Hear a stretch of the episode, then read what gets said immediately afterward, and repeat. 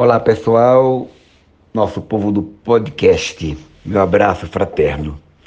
Entre tantas discussões, desde ontem, segunda-feira, dialogando com o nosso núcleo de trabalho, que é o núcleo de deputados, eh, que discutem especificamente a questão do trabalho da nossa bancada. Além da reunião que eu tive com o nosso povo dos agentes pastorais negros, também tivemos sessões desde cedo comissão de trabalho, que é a comissão permanente, sessão e sessões da Câmara. Teremos mais sessões amanhã e provavelmente na quinta-feira.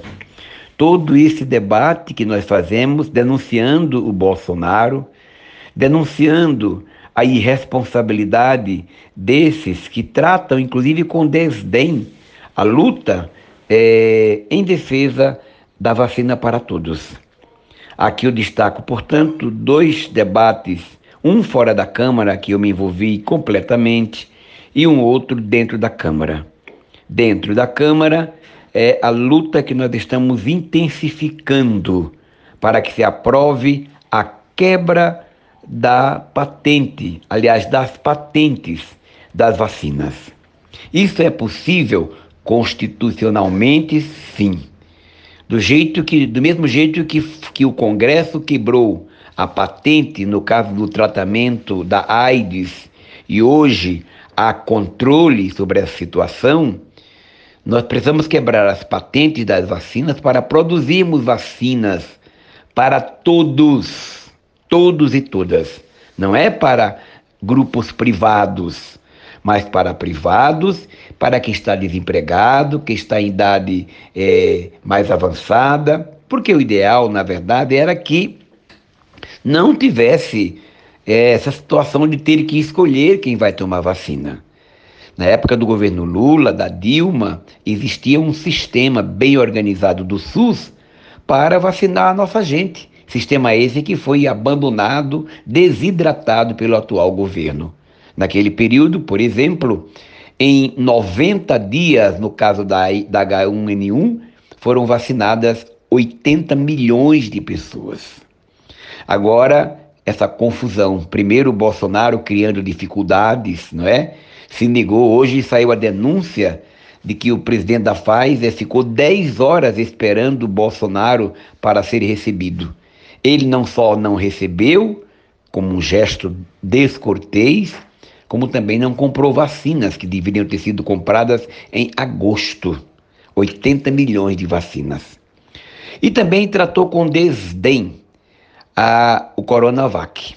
Na briga que ele faz com o Dória, ele não se incomoda quantas vidas se perderão. Nessa briga em que ele é alimentado e carrega ódio nos seus pronunciamentos, ele não se incomoda com as vidas que se perdem. Por esse motivo que a luta pela quebra da patente, a construção interna no Brasil, independente do Bolsonaro, é de vital importância para que nós ajudemos a salvar vidas. E uma outra luta é essa notícia triste é do fechamento de mais uma empresa multinacional. Essas empresas, elas tem a ver com, com o interesse delas, querem lucrar com mais facilidade. E aí o que acontece? Decidiram, a LG, não produzir mais equipamentos como celulares, demitindo assim uma quantidade imensa de trabalhadores, não só diretamente funcionários da LG, mas pelo menos três grandes empresas terceirizadas.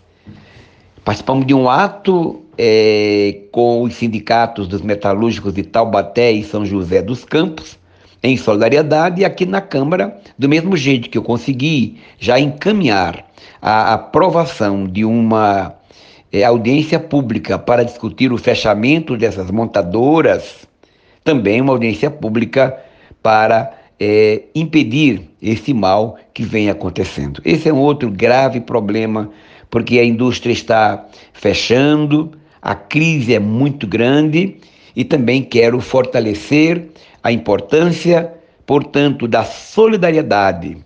Vacina para todos, isolamento e solidariedade. A nossa equipe do meu mandato está nas ruas, é, fazendo é, divulgação, o nosso escritório em São Bernardo está arrecadando alimentação. Do mesmo jeito, o meu partido, os sindicatos também estão fazendo esse evento, especialmente o Sindicato dos Metalúrgicos, mas outros sindicatos também, tudo na perspectiva de promover a solidariedade até que um dia a gente saia desse drama tão cruel cruel a ponto de perdermos companheiros e companheiras, famílias inteiras, mais de 360 mil seres humanos perderam a vida. E destaco a, a morte do nosso companheiro Wilson. Wilson faleceu hoje, dirigente estadual do nosso Partido dos Trabalhadores, e do nosso companheiro Mildinho, presidente da Associação dos Metalúrgicos de Sorocaba. Apenas dois exemplos do quanto é cruel a irresponsabilidade desse governo com as consequências que nós estamos vivendo. Mas a gente não desanima, a gente continua na luta, pois sem luta, aí é que a gente não consegue absolutamente nada. Um abraço.